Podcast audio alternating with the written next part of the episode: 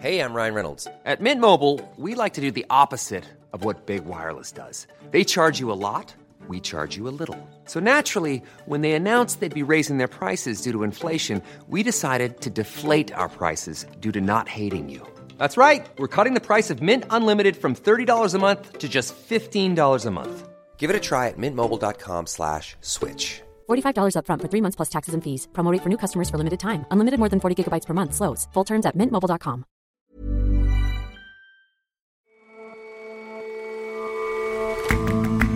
Hello and welcome to The Intelligence from The Economist. In New York, I'm John Fasman.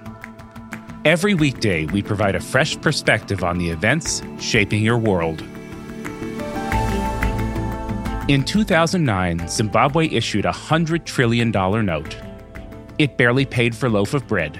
Its inflation rate then was probably upwards of 200 million percent. Today, the rate is 152% and rising, leading many to fear that hyperinflation is coming back. America's bombing of Tokyo in March of 1945 killed 100,000 people in a single night, almost as many as in the much more famous nuclear attack on Hiroshima. Our obituaries editor remembers a man who insisted that Japan not forget its past. First up, though,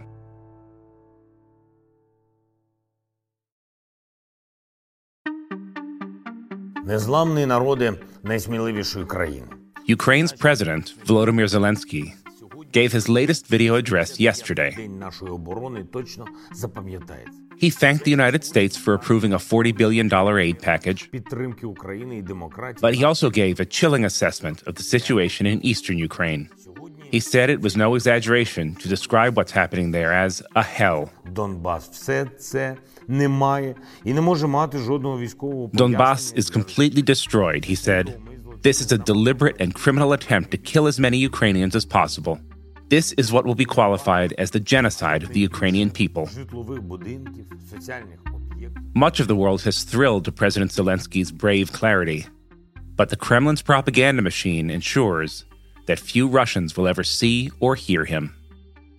Since Vladimir Putin announced the start of the so called special military operation in Ukraine on February 24th, control over information in Russia has become a lot tighter.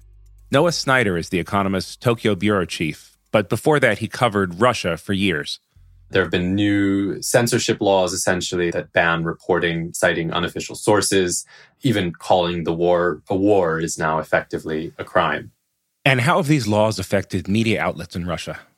So these laws have had a huge impact on the media landscape inside Russia, which was already, of course, quite controlled and somewhat closed before the invasion, but has become a lot more so since. We've seen, for example, the banning or blocking of a bunch of Western social networks, including Facebook, Twitter, and Instagram. We've seen the last sort of remaining influential, independent uh, liberal media pushed off air, real institutions that it would have been hard to imagine Russia existing without even a few months ago, even under um, this more repressive form of late Putinism. So, Dozhd, the TV Rain, an online TV station, has suspended its streams. A lot of its staff has left the country. Novaya Gazeta, which is a storied liberal newspaper whose editor in chief won the Nobel Peace Prize recently, they've halted publication. Echo Moskvy, a popular liberal radio station, is no longer on the airwaves. For those that do continue to operate, they either have to do so from outside the country or in accordance with the very strict new laws uh, that govern information during this so called special military operation. So that's the censorship side. What about the propaganda? Has there been any change in what the Kremlin is churning out?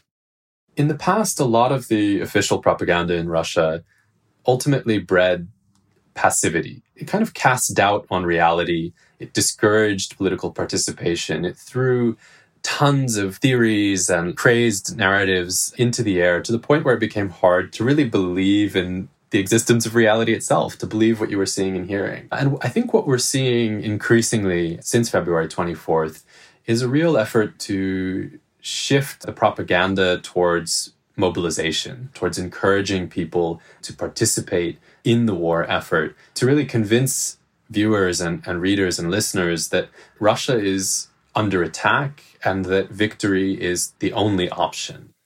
And how does this manifest itself? Talk us through what this coverage looks like to people.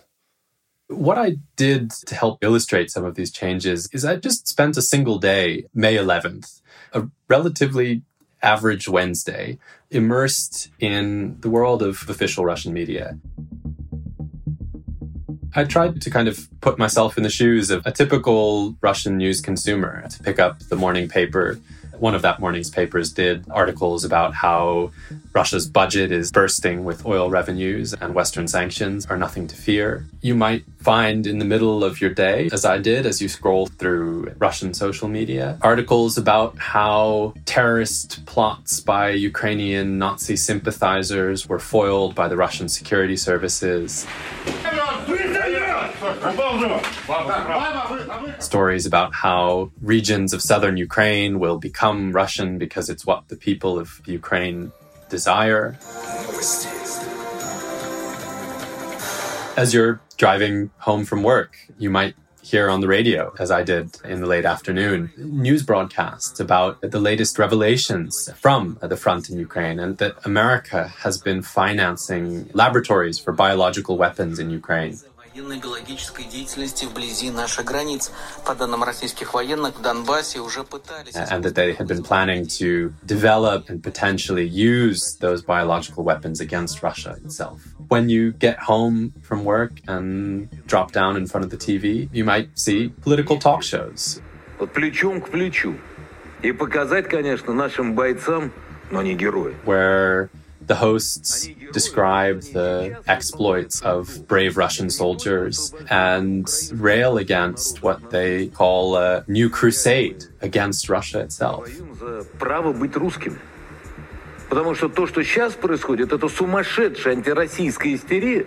So the effect is really one of creating a kind of total parallel universe, a parallel set of narratives. And it cuts across, again, all these mediums from newspapers to radio to television to social media. And if you live inside that world, these narratives start to really take hold. They tap into a lot of collective memory, a lot of tropes about identity, a lot of powerful dog whistles in all of this coverage, things that to an outside viewer might seem a bit insane. But in the context of this world that's constructed by the Russian official propaganda, they might seem perfectly plausible. Is there any way of avoiding this blanket coverage?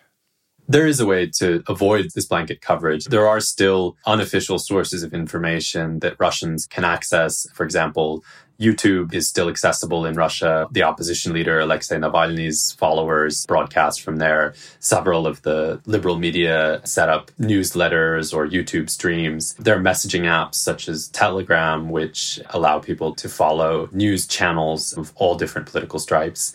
And finally, if you use a VPN, a virtual private network, uh, you can access even banned sites. But that said, plenty of Russians, especially older folks, don't have the technical skills perhaps to access information this way. We do see the ban having an effect on the use of these platforms. For example, if you take a look at Instagram, about 30% of Russians were using it daily before the war, and by late April, that had fallen to about 10%. So once these barriers go up, a portion of the audience is inevitably going to drop off. And how effective is this propaganda on the ground? Despite the propaganda's efforts to mobilize Russians, it's important to note that by and large, Russians don't seem willing and ready to sacrifice themselves en masse for the cause. Um, we've seen, in fact, reports of soldiers refusing to go to the front, folks uh, throwing Molotov cocktails at military recruitment offices. And the Kremlin has avoided the draft, I think, in part because they know it would be unpopular amongst the population at large. That said, for many people, it's not so much about access to unofficial information or official information as it is a, question of desire. I mean, people consume misinformation by choice because it reinforces pre existing narratives, uh, it reinforces the world that they live in. And that's true, I think, beyond Russia. It's true of misinformation in other parts of the world as well. What's distinct is that in Russia, that is compounded by repression and violence. And so veering away from the official narrative pushes people out of their comfort zone and potentially puts them in jeopardy. So, uh, a lot of people find it difficult psychologically to move out of this. Watching the propaganda, remaining in the, the world of official information, it's a kind of a psychological defense mechanism, I think. And Noah, your fantastic piece about a day spent following the Russian media is on our website now. It's unconventional, brilliantly presented. Tell us a bit about what's gone into that. So, in order to bring this world of official Russian media to life. I worked closely with a team of colleagues, brilliant designers, data specialists, who really helped construct an immersive experience that allows our readers to inhabit this space, to spend a day in the life of a Russian media consumer. All right, it's a brilliant, immersive read. I can't recommend it highly enough. And you can find a link to it in the show notes to this podcast. Noah, thanks so much for your time. Thanks for having me, John.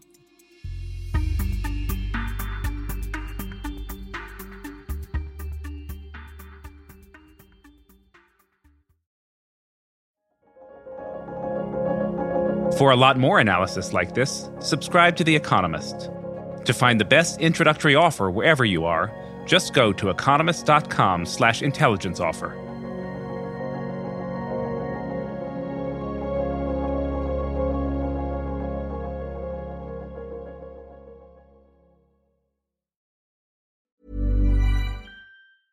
Hi, I'm Daniel, founder of Pretty Litter. Did you know cats tend to hide symptoms of sickness and pain? I learned this the hard way after losing my cat, Gingy. So I created Pretty Litter, a health monitoring litter that helps detect early signs of illness by changing colors, saving you money and potentially your cat's life. Pretty Litter is veterinarian developed, and it's the easiest way to keep tabs on your fur baby's health right at home. Go to prettylitter.com and use code ACAST for 20% off your first order and a free cat toy. Terms and conditions apply. See site for details.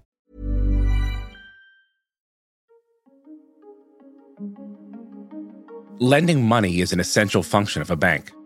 Yet earlier this month, Zimbabwe's president, Emmerson Mnangagwa, decreed that his country's banks should stop lending indefinitely.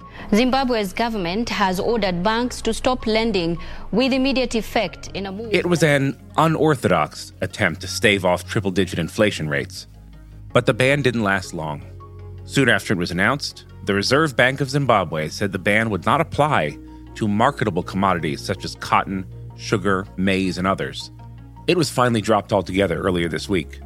But Zimbabwe's economy remains a mess, and President Mnangagwa's haphazard policies leave little confidence that he's the man to turn it around.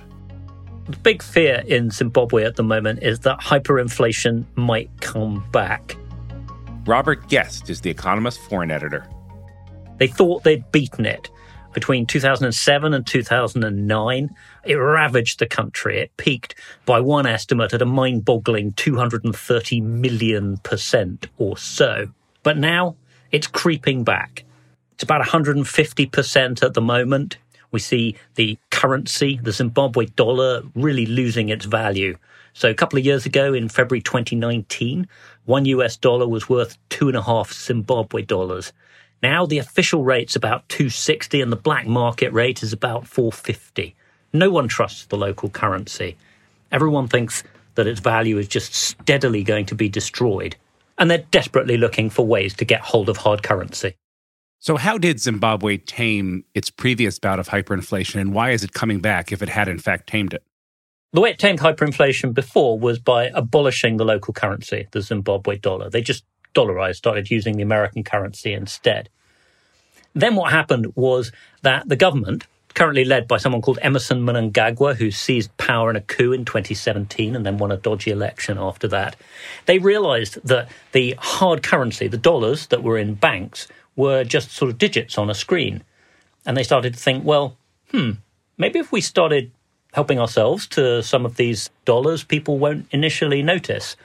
And then gradually people started to realize that it was difficult to take their money out of the banks and that in fact their hard currency was being confiscated. And so the government started emptying other people's bank accounts, but it also, luckily for it, controls the money presses, right? So the root of the problem is that the government spends much more money than it takes in in tax revenues and it prints money effectively to cover that. And that means that the local currency, the Zimbabwe dollar, just keeps losing its value. And they try to control the supply. They say, okay, exporters, people who generate real dollar revenues, the mines, the, the tobacco farmers, anyone who's making anything that you can sell to foreigners.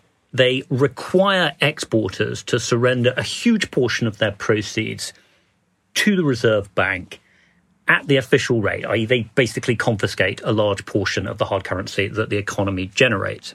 And then that currency is sold at cut price, supposedly to people who need it to import essential equipment and spare parts and fuel and things like that.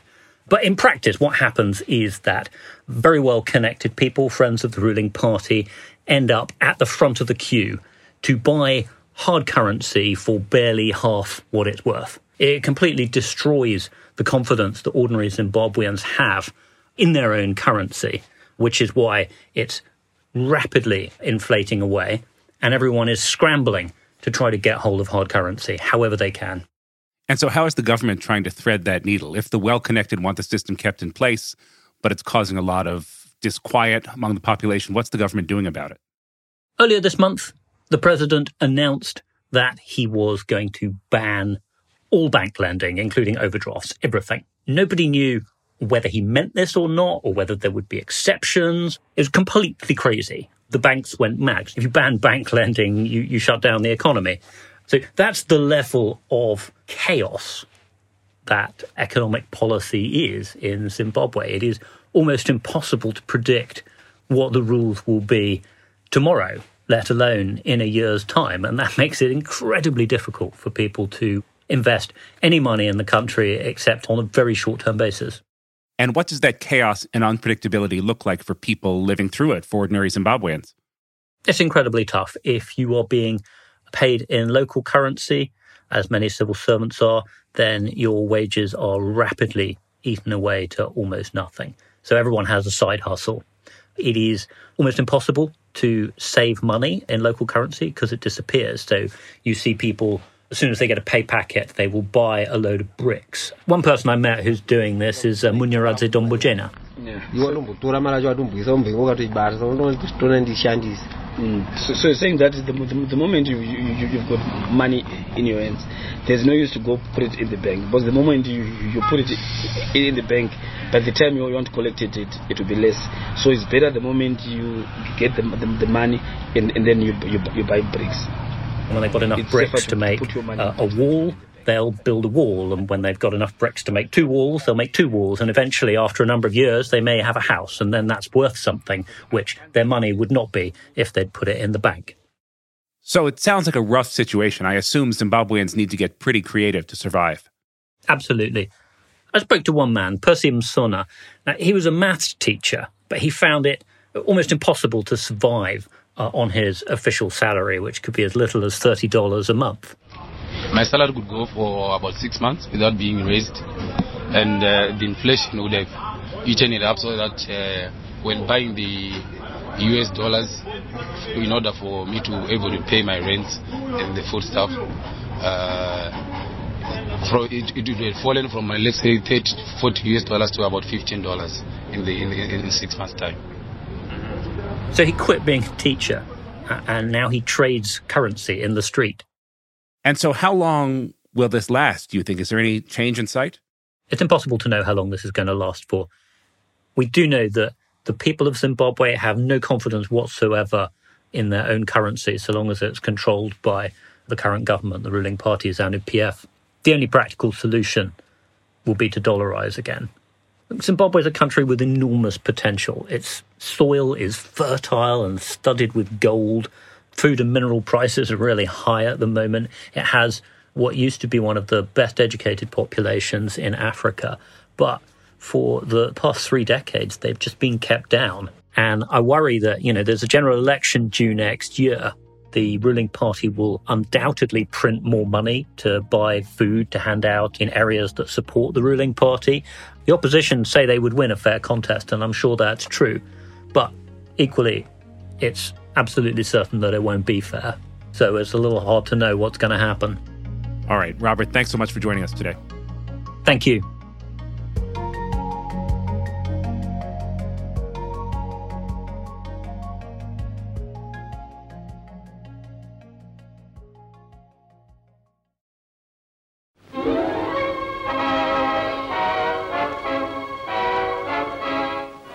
Stormy waters of the Pacific, very close to Japan, an American fleet gets ready to launch its carrier planes. In spite of the weather, their destination is Tokyo. Of all the bombing raids carried out by the Americans against the Japanese at the end of the Second World War, by far the most destructive was the Great Tokyo Raid of March the 10th, 1945, where in the course of three hours in the early morning, 100,000 people were killed and about a million made homeless. Ann Wroe is The Economist's obituaries editor. A fleet of 334 B 29 bombers was sent out from the Marianas Islands and aimed for the poorest and most densely populated part of Tokyo, the Shitamachi district. And that was the district where Saotome Katsumoto lived. He was 12 years old. He was a schoolboy, but he was also working in an ironworks where he would collect scrap metal from the streets and make it into hand grenades. The family was fairly poor. His mother was a seamstress. His father, when he wasn't drinking too much, was a street vendor. And so they had very little anyway. And when his father suddenly woke him up in the middle of the night, he put his clothes on quickly as he could and clutched for his most important treasure, which was a pouch of old coins, and rushed down the stairs and saw looking outside that the sky was already crimson. The B 29s were coming across so low that he could see the flames reflected in their silvery underbellies. He thought they looked like tropical fish. In spite of counterblows, preparations for yet another raid on Japan's capital continue. But soon the situation began to turn to horror.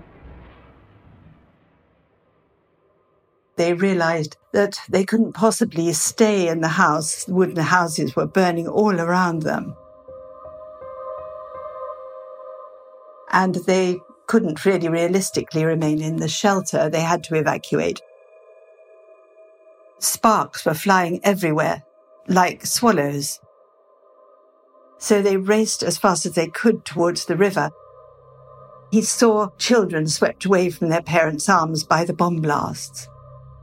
And when they came at last down to the Sumida River, they saw people with long poles fishing out of the river the charred bodies of dozens, even hundreds of people who had just managed to arrive there and had not been able to get any further. This terrible raid was burned into his mind. But elsewhere, the attitude to it was quite different. Japan after the war didn't want to remember the raids. It also found that only Hiroshima and Nagasaki were part of public remembrance. The government thought it might antagonize the Americans who were then in occupation of Japan to raise the issue of the terrible nature of this raid and the repercussions that had been taken, not against soldiers and fighters, but against a civilian population. He himself, though, was determined that the raid should not be forgotten. In 1967, just three years after Japan had signaled its post war confidence to the world by staging the Olympic Games, something happened that made it seem the raid could come back to the public eye. There was work going on on the Tozai subway line in Tokyo, and workmen uncovered a shelter where there were six skeletons huddled together. It was clear that this was a relic of the Great Raid. Mr. Saotome had written by this time several novels that were all based on the raid, but it was not enough to write fiction. There had to be actual relics and recollections of the raid put where people could reach them and taught about in schools. So he set about trying to find other survivors. At first, he found 16 people who would talk to him. People gradually unfolded. The conversations were extremely difficult. But in the end, after a long time of wandering around Tokyo with a notebook and pen, he managed to publish six volumes of recollections. However, the government still was very unfavorable towards the enterprise. He had found support from the governor of Tokyo, but certainly not from the Japanese government itself. he always did accept that Japan was fundamentally to blame for what its citizens had to go through, and he didn't hold any particular animus against the Americans. But he certainly felt by the end that he had not argued enough. In 2002, he set up a museum, and it contained thousands of relics and manuscripts, letters from children who'd been evacuated, constructed with private funds because the government would give no money for it and it had to be put in a rather distant part of the city. So few people came to it, about 10,000 every year, compared to the 1.5 million who visit Hiroshima annually. Mr. Saotome spent his life trying to persuade people that they should care about it. But he realized as he was entering his final weeks of life, that his other ambition to end war, to try to preach the gospel of pacifism by showing people how dreadful war was, had got a very long way to go too, because he was watching footage on the news of Ukrainians leaving the country. And it immediately brought back to him the figures of the people of Shitamachi fleeing the fire of the 10th of March 1945. Ann Wroe on Katsumoto Saotome, who's died, age 90.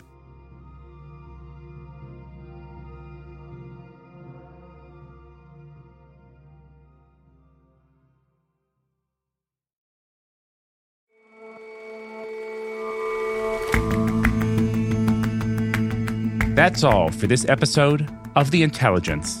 The show's editors this week are Marguerite Howell and Chris Impey, and our sound engineer is Will Rowe. Our senior producers are John Joe Devlin, Jack Gill, and Sam Westron. Our U.S. audio correspondent is Stevie Hertz. Our producers are Rory Galloway, William Warren, and Alize Jean Baptiste, and assistant producer Abisoyo Sundairo, with extra production help this week from Emily Elias. We'll all see you back here on Monday.